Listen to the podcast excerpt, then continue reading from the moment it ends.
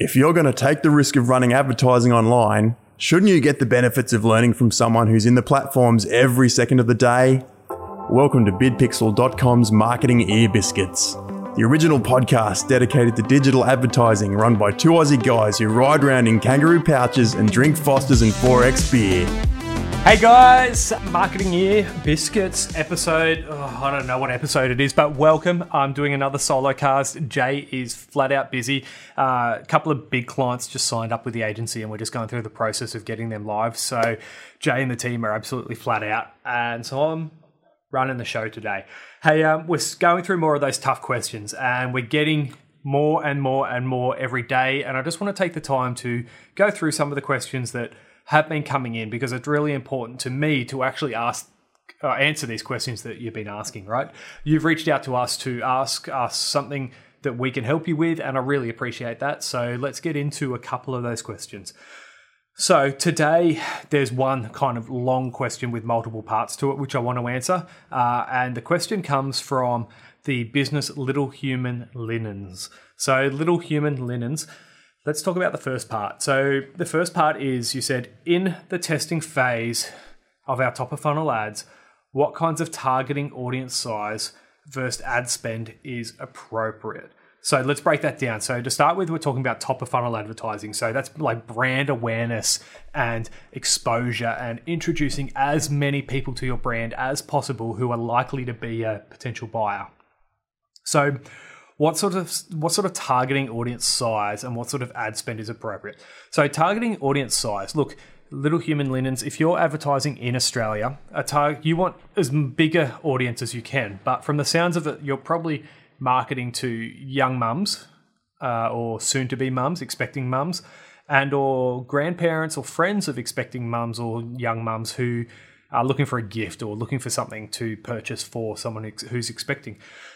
So I would be going as big an audience size that fit those parameters possible. And then you need to work out how far you want to spread your budget to that audience. So you could target grandmothers or expecting grandmothers and parents and friends of the, the mums that are coming and kind of get the same message in front of them. And you could do the, all that in one campaign. And uh, so one's campaign, budget optimized campaign with multiple audience sets so you can track the different audiences. Um, you might then do a separate audience or a separate campaign for like the husbands if they you know you're trying to recommend the husband buy something nice for you know expecting wife but you kind of need to get the biggest audience you can of like-minded people who will potentially be the, the customer for you um, and then what is the appropriate ad spend now there's probably two metrics that we can talk about with that one. So we love to use video in the top of funnel because video is a format that is extremely cheap to serve. Now, what we've been finding lately with the video content that we produce is Facebook and Instagram being social platforms, people are really engaging with social looking content or peer to peer content. So when we do videos, some of the best videos that we're doing might be a, a, product unboxing or a product review from one of the people who have purchased from you, or it might just be you. Um, one of our customers, Megan from Fawn and Finch, does an amazing job promoting her products on her Instagram by just being herself and documenting her life. And some of those videos get the highest engagement of her brand because people are on Facebook and Instagram to see what like minded people are doing, right? People don't come to Facebook to be advertised to. So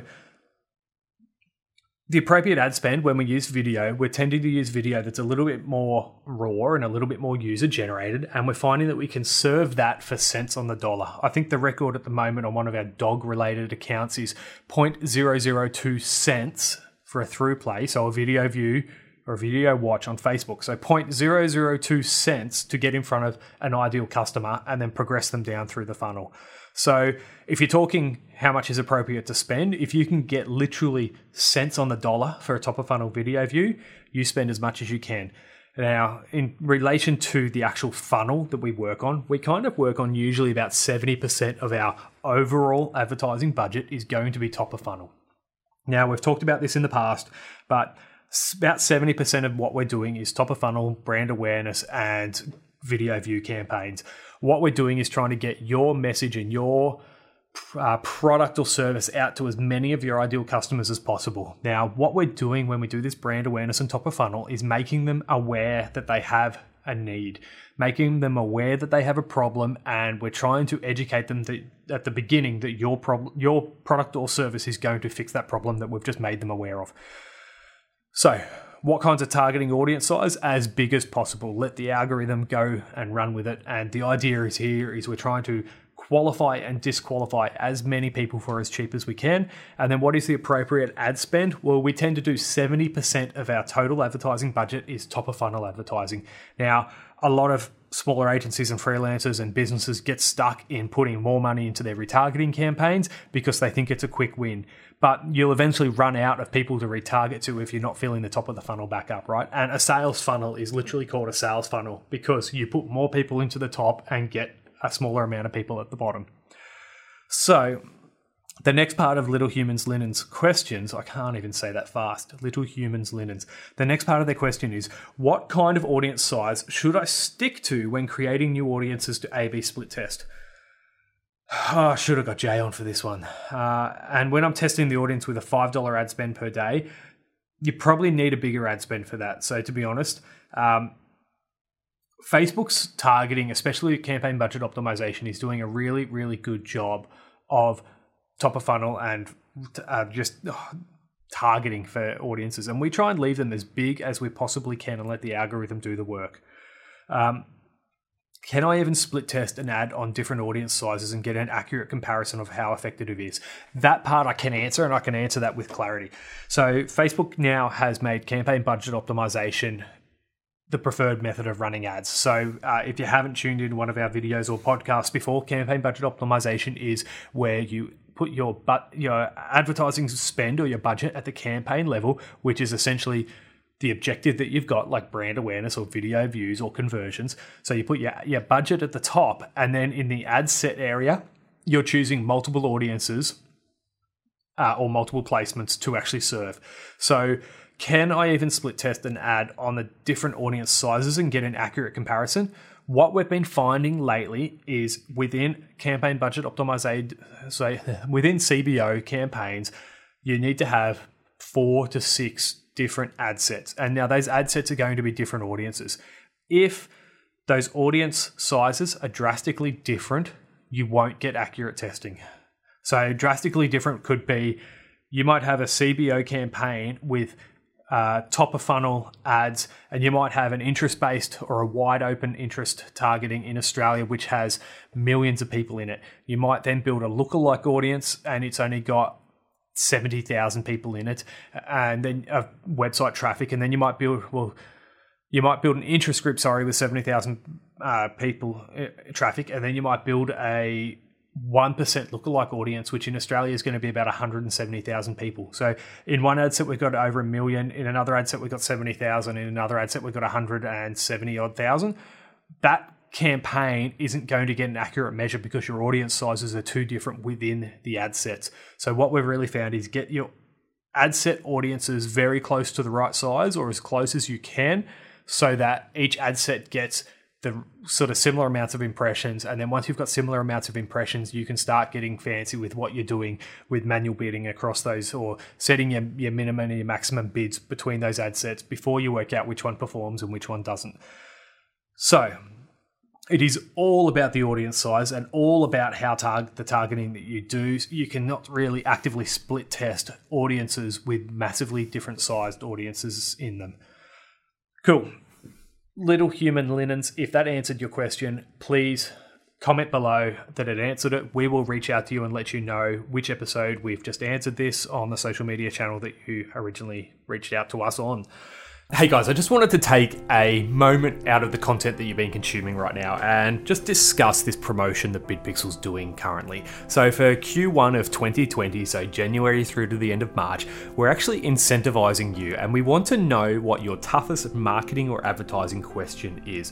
Now, we want to hear those questions on our Instagram account, so commenting on any of our posts, or our YouTube channel, commenting on any of our current videos, or in fact, any of the videos on our channel at all and we will go through and read those questions and use them as a basis of our content for future videos and pieces of content that we're making. Now, marketing is a transaction, right? You need to give and take to get someone's attention. And while we're asking you for these tough questions, we know that we need to give you something in return. So, what we've devised is an outlandish prize of $50,000 cash to go towards your next marketing or advertising campaign. Now, we've had some feedback from this already, and some people think it's a little bit too good to be true. But I just want to take this moment out of the content that you've been listening to to give you some assurance and give you a bit of an understanding of where that $50,000 cash is coming from and let you know that it's completely above board and legitimate. So, within Australia, you've got the ability to do an insured prize sum. Now, while we don't have the $50,000 to give away, we use an insurance company to say that there is a game of chance involved and the winner will get the chance to spin a wheel and if they spin the lucky number, like if you're old enough and you remember Hey Hey It's Saturday and Pluck a Duck and the big chocolate wheel, if you spin the number and win, you get a genuine $50,000 cash to do with it as you choose or to spend it on advertising.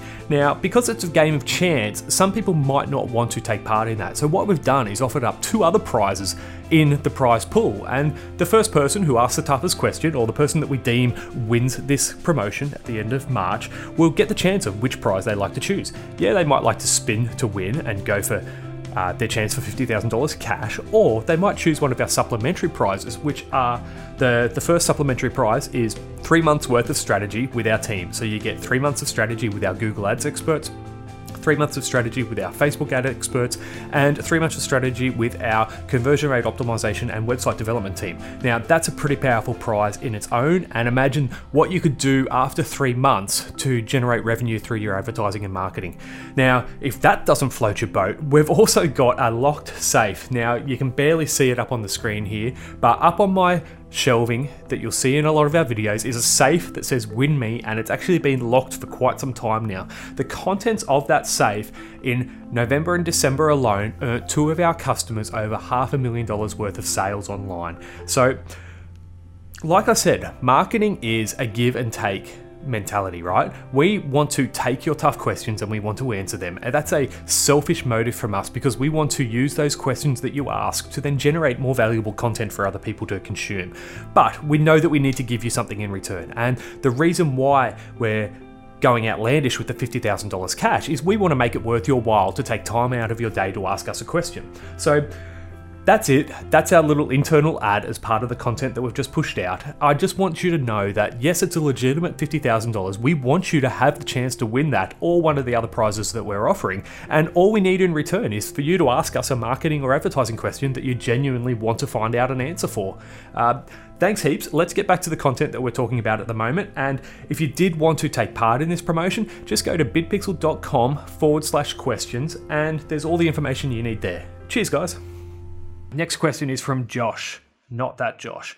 Josh asked, What is the bidding process on Facebook? Now, the bidding process on Facebook, if you didn't know, Facebook actually has a bit of a bidding process, and Facebook will often grant a better placement or a lower result to someone who's got everything sort of their ducks in a line and everything working out a little bit better.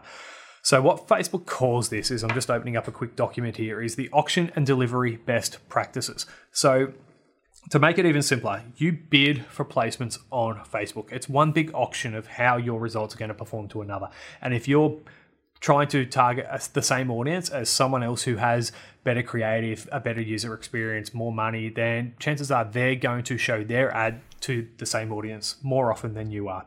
Now, Facebook ranks based on what they call a total value for each ad. Um, and what that total value is, is maximizing an advertiser value. So the bid that you're selecting for. So your desired result at the optimization level, top of funnel, middle of funnel, brand awareness, traffic, conversions, right? So what your bid is times the action rate. So what is the likelihood that an impression is going to be shown to the person which is going to lead to the result that you asked for? You get me? So whatever you're bidding for, whatever objection it is, objective it is, um, man, losing it. Um, so whether it's brand awareness, video view, traffic to your website, conversion, what level of conversion is it an add to cart or a purchase? So it's that times the estimated action rate. So what's the likelihood that an impression is going to be shown to the person which will lead to that exact result? So it's those two together and then the user or consumer experience. So, how interested does Facebook think that individual is going to be in the ad? So, is your ad high enough quality? So, your your bidding capability and your estimated action rate plus your user value or how your user experience is equals your total value. People advertisers with a higher total value are going to be more likely to get a better auction delivery. So, I guess let's break it down. So, the first way that you can get a better total value is match your business objective to your campaign goal. So, it might seem simple, but keep in mind when creating and optimizing on Facebook ad campaigns, if you truly want to go for website traffic, go for website traffic. If you truly want to go for purchases, go for purchases. Then the next thing you want to do is bid for the actual value that that action is going to take place or how it's going to happen. If you're trying to get purchases on an e commerce store and you've only ever got purchases on an e-commerce store through advertising for $15 a purchase, don't spend $5 a day because you're not going to get enough purchases to warrant the actual value for that action taken. You need to test and measure this and make sure once you've got really your campaigns and your ad sets out of a learning phase, you then truly know how much you're paying for a action. Once you know how much you're prepared to pay for that action, it's simple mathematics, right? How many do you want in a day? You've got to spend X amount to get that. Um, you've got to know when to segment your audience. So that's number three. So your bidding strategy should be informed by the value of your audience. So um, different lookalike tiers, that sort of stuff. Um, do they provide significant different value? And are you going to bid for someone differently? Are you going to bid for someone extremely cold in a conversion campaign differently from a retargeting campaign? Of course.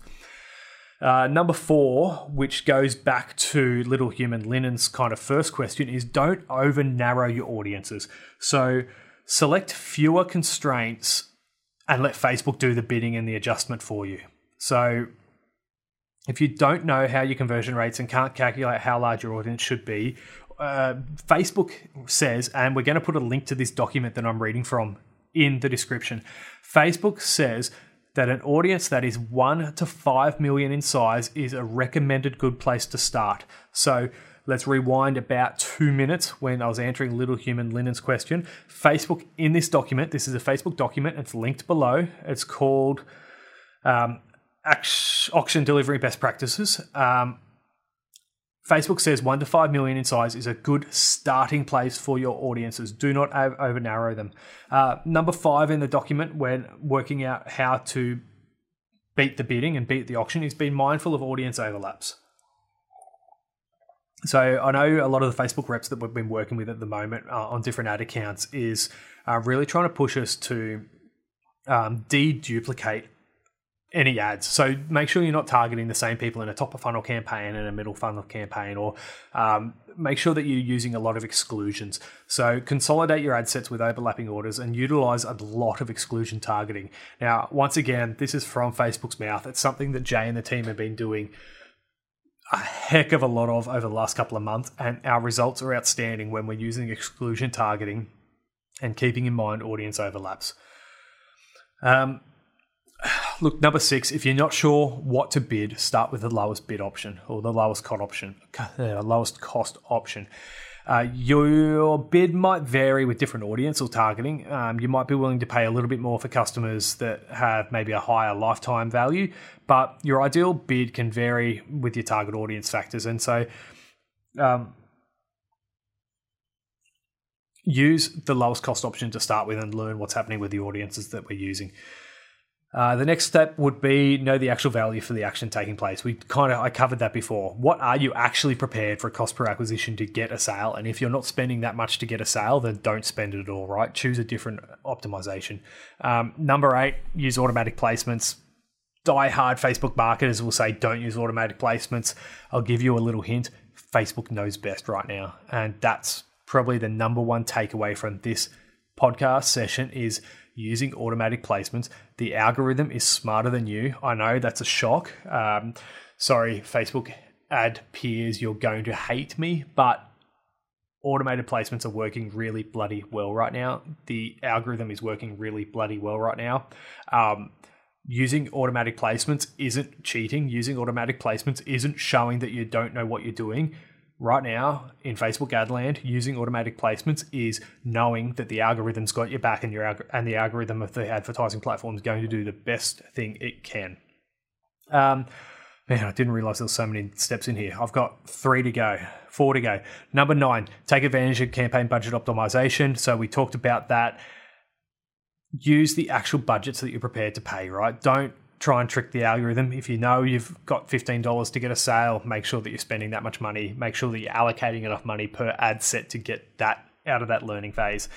Number 10, if you're using conversion optimization without a sufficient number of conversions, try optimizing higher up the funnel. So, Facebook in writing in this document, which you can see in the comments below, Facebook in writing says if you aren't receiving at least 50 conversions per week, consider optimizing for a higher point in the funnel. Now, that means if you're not getting 50 purchases, optimize for 50 add to carts. If you're not getting 50 add to carts, optimize for 50 view contents, right? That's in writing from Facebook in Facebook's document. Read it and get it through your head that that's what Facebook says. And we have seen that significantly through the learning phase. 50 conversions a week stabilizes everything that you're doing with your optimization. Number 11, we recommend you do not make any changes to your campaign until a minimum of 50 conversions is met. Do not chop and change. Do not think that you can school it. Wait at least one week after the campaign receives 50 conversions. It's in black and white again from Facebook. Avoid making changes do, during the learning phase. Um, if possible, only make changes to campaigns where the, it is a business case for it. So, creative has a typo, you've put an incorrect budget, you know, that's it. If not, do not change it. Do not make rash decisions. Uh, Jay and the team have got really good at looking at um, attribution windows. So Facebook works up to a 28 day attribution window. So someone might view an ad or click an ad and not take action for 28 days, and Facebook will still track that for you in a loose sense. We wait at a minimum three days and really a seven day window before we make any decisions on any of the creative copywriting or audiences that we've got going. If you chop and change too often, you will never get out of the learning phase and you will never be productive in your advertising. Number 12, the last one, I'm done speaking think about user experience. So when we go back up to the total value, that user value or that user experience has a massive part to play in how well your ads are going to perform in a budget or sorry, in a bidding situation on Facebook. So think about your call to action buttons, think about your audience, and more importantly, importantly, think about your landing page. Pay attention to the user experience included on your landing page. So minimize landing page redirects, minimize the plugins, make it nice and fast, compress files, improve server time response, remove any JavaScript that's you know, blocking and rendering. But then also think about your user experience on there. So write your copy to be compelling, write your copy to provoke emotion, to educate and motivate, and to get a response out of someone. That includes your sales, uh, your your product pages on e-commerce. Make sure your product pages are written to make people want to buy. Josh, thanks for the question, man. Um, that will, that all came around. That was 12 points from Facebook. The document will be linked below. It's an awesome document that came out about six months ago when CBO was really starting to fire up.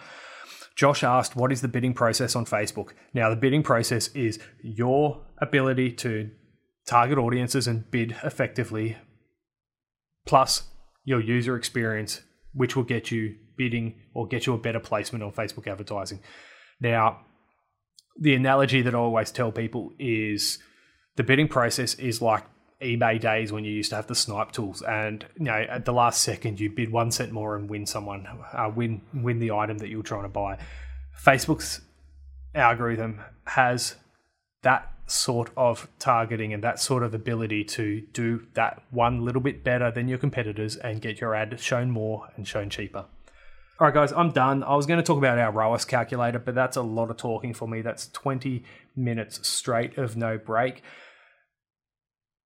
I'd love it if you could put comments below in YouTube and send us comments or DMs on Instagram. Uh, if you're listening on a podcast, reach out to us and ask us any questions based on this. Thank you to Little Human Linens and Josh for your questions that you asked today. It was really, really fun actually answering those and geeking out on CBO and user experience for bidding process. Um, if you've got any questions, just comment them below. We'll get back. We want to answer your tough questions. We want to give this clarity on our industry so that you, the e-commerce store owner or the business owner or the, the startup marketer, get an understanding of what we do day to day. Now, as always, it'd be stupid of me not to ask you to subscribe to our YouTube channel, to like this video, and to hit the little notification bell thingy so that you know when we put out more content. I'm Dave from BidPixel. This was another episode of Marketing Ear Biscuits, and I promise you next episode I'm going to bring in a guest or get one of the team on because I can't talk for 20 minutes straight. Peace, guys. I hope your ads go well this week.